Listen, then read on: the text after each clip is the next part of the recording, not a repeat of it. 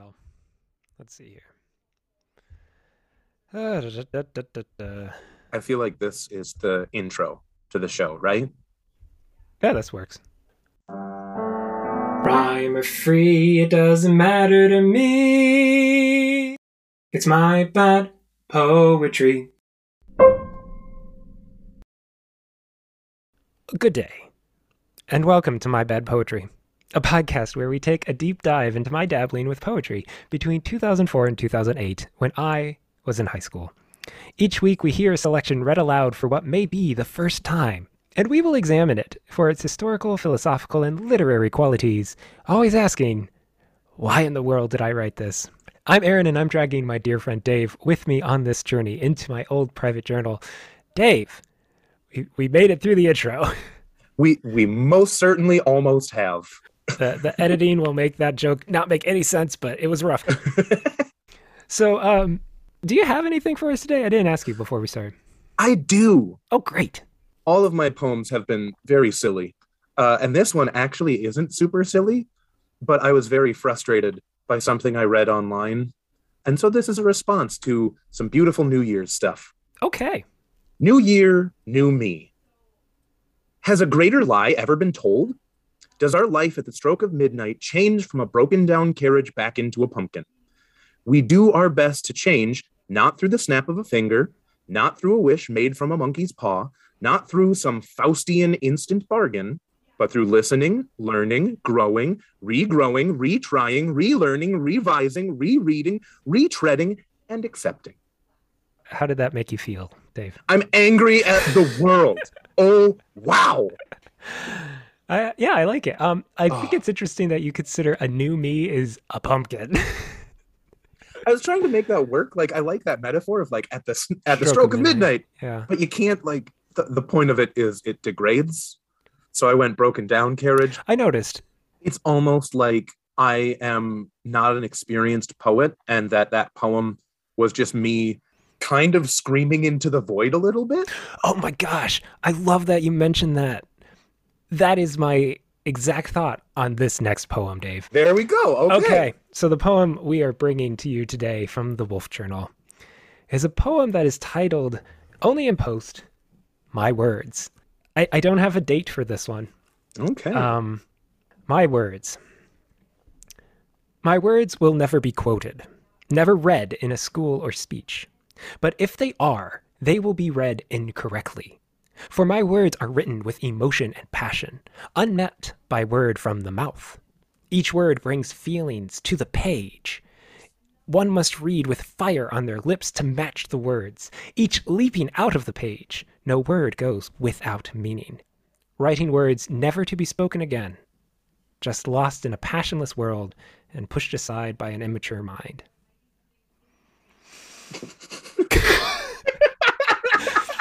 Oh, wow. Do you think okay. I had enough fire on my lips there? Oh, I... Recently, I was trying to explain to someone what it meant to be self-aggrandizing. Uh, I think I might just need to read them this poem. I am the greatest writer ever, and my words matter more than anything ever, but people can't speak them because they don't know my pain. Yeah, um, that's what that's what I'm getting here. Okay, end of the episode. End of the episode. Uh, go create your own bad poetry. Yep. No? Uh, no, we probably should... We probably we, maybe we should talk that. about it. Yeah. yeah fine, okay. Structure. Do we ever get rhymes? No. Never? No. Are you sure? Maybe, but no. I I am waiting for just a random episode where there's like a sonnet with rhyme and meter, and then never again. That would be so funny. It would be perfect. I can almost guarantee that did not happen. Yeah, of course not. That's not how this works. No, but. Uh, okay, so. We have the the very easy interpretation of self-aggrandizement, like you said. Mm-hmm. But to bring it back to that screaming into the void, yeah, which, which you which you said of your um your rage against New Year's Eve. I rage against the power of I, I, what? It's from the new be- new Beauty and the Beast. It's from like four years ago, Dave. Um, it's from Beauty and the Beast. Oh, is it the new song that the Beast sings? Yeah. Oh. So yeah, but to, to get us back on track, the screaming into the void, I can hear a bit of that yeah. in this, in that it's it's a teenager frustrated with this feeling of emptiness, with this feeling of of um, the inability to to uh, articulate, to um, as I demonstrate now. Um, Absolutely perfect. But yeah, I mean, do you get that sense at all? Yeah, I totally do. I, it feels like, well, uh, what was the poem that we did? Like, I guess it's a month ago now, but that was all about your words will never be, or not your word. Uh, These words I write have no effect. They are ooh, trapped yeah. by the covers of a private book. Yeah. Yeah. Um, poem of twelve nineteen oh five, These Words. Yeah. I feel like this is, I, I don't think it's retreading it. I think it's reevaluating it. Because these words, it it was just more, I'm hiding these words from the world, or mm-hmm. like it's it's just not going to be exposed. But this is more, even if these words are read, they won't get it. Even if this gets out, it won't be understood. I, I agree. And I think um, what's really interesting is the two things that surround this poem. Mm-hmm. The next one is, a, is another poem that we will tackle next week, probably, that explores a similar theme, but it okay. goes back to that um, internal locked away thoughts. Sure. Yeah. So we'll tackle that when we get there. But the part that I'm interested in that we can't get to today because, um, well, I'll, yeah, is, is the part that comes right before it. Okay. Which, um, just to give you a heads up, it starts with the lines, the words in this book. Now, why we can't get into it today is because I took this part and put it as the intro to the typed anthology. Oh. So we'll get into that when we get to the, the season finale where we, we talk about the typed anthology. Next time on My Bad Poetry. But this this kind of shows that there's I, I'm building towards something in okay. that at this point in the, the history of the journal, I have actually started type the poems. And so as I'm writing, I know that they are going into a separate document. Right. And so I think it's that introspection of like starting to examine the words, revisiting the words as I type them and say, oh, what, how do these words feel outside the page? And I think right. maybe that's the germ of this, of this poem. That makes sense that it's, you're, you're trying to make sense of what you are doing with this. Yeah. Why are these words being written? Well, and that feels like an emotional progression. Like you're you're getting to a point where you're saying, well, maybe someone will read it. Like may, maybe it won't be locked in this journal inside, in between these wolves. In between these wolves. Yeah. You're welcome. I do think it's interesting that your uh, your understanding of the public sphere at this point was school or just in general speech. Just but like it, it, it's like that's the only place that poetry is ever used. Schools and when quoted by politicians and educators. Yeah. No, that is funny. Like the thought of it being used in any other capacity. Right. Like read in a in a anthology of poems. Right? Yeah. Not happening.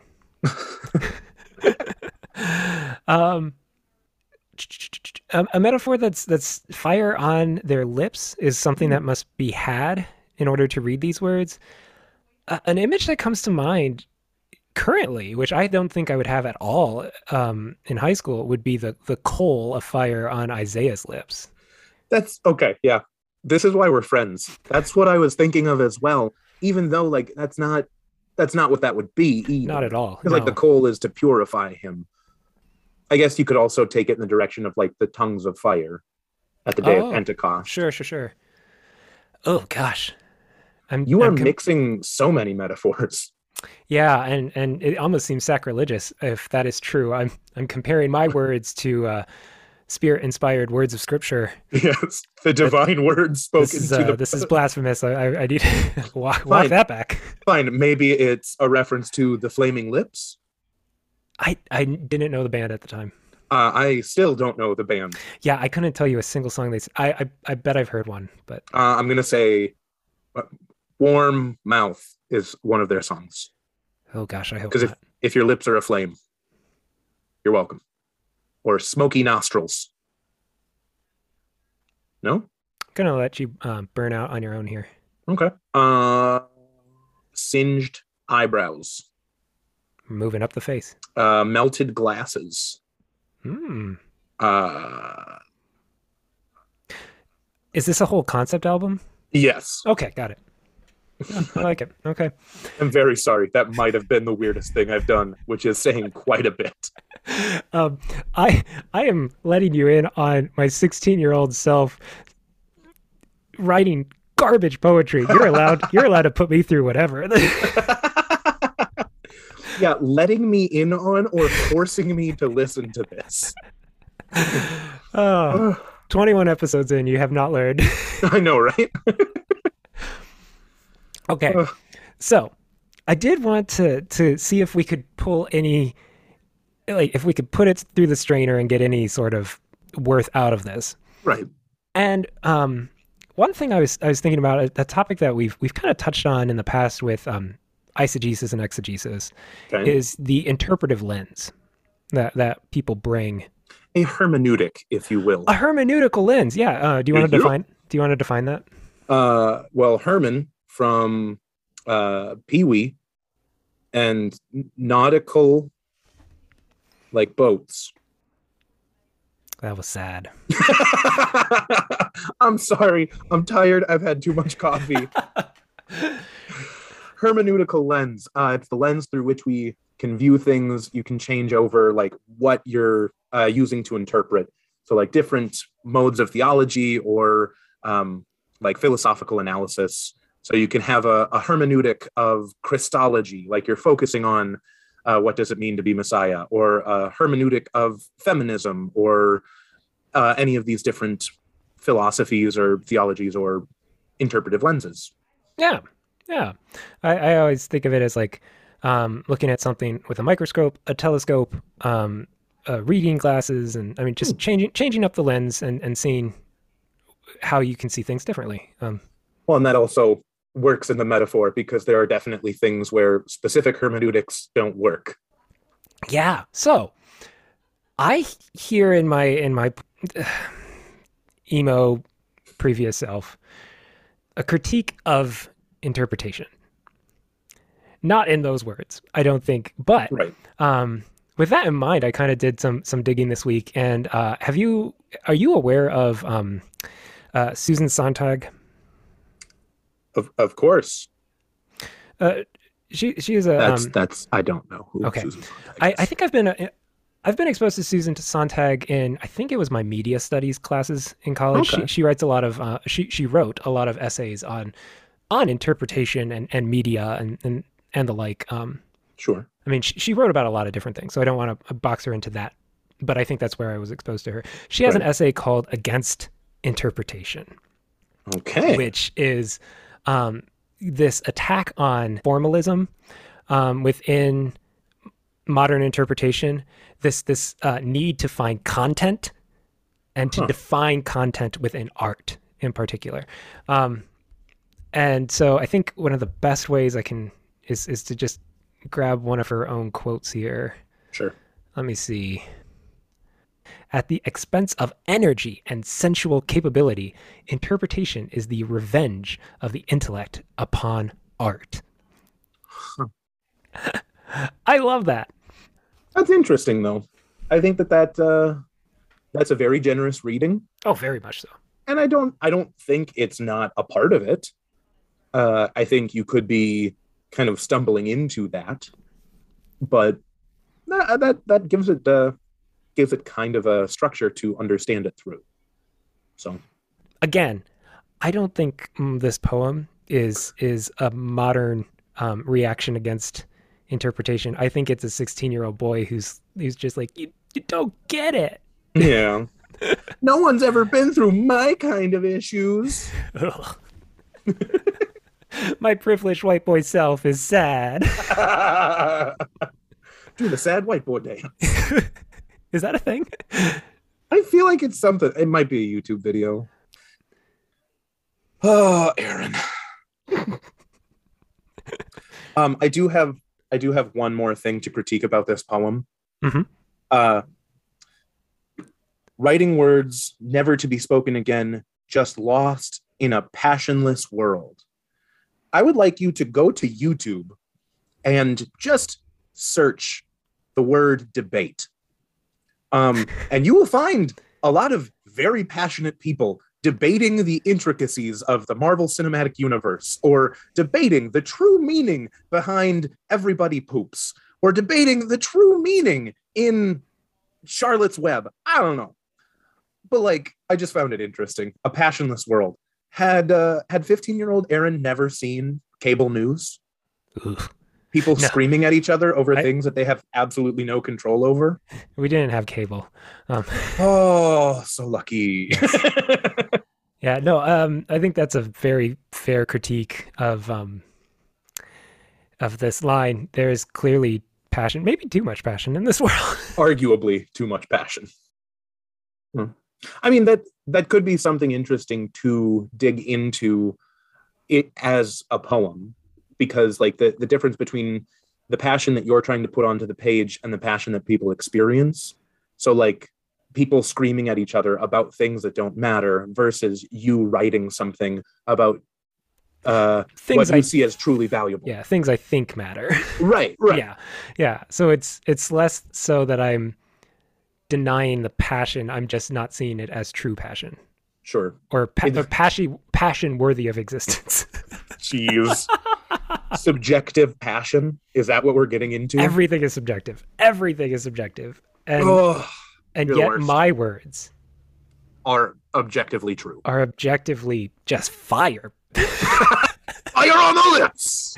Fire on the lips. Leaping from the page. Oh gosh.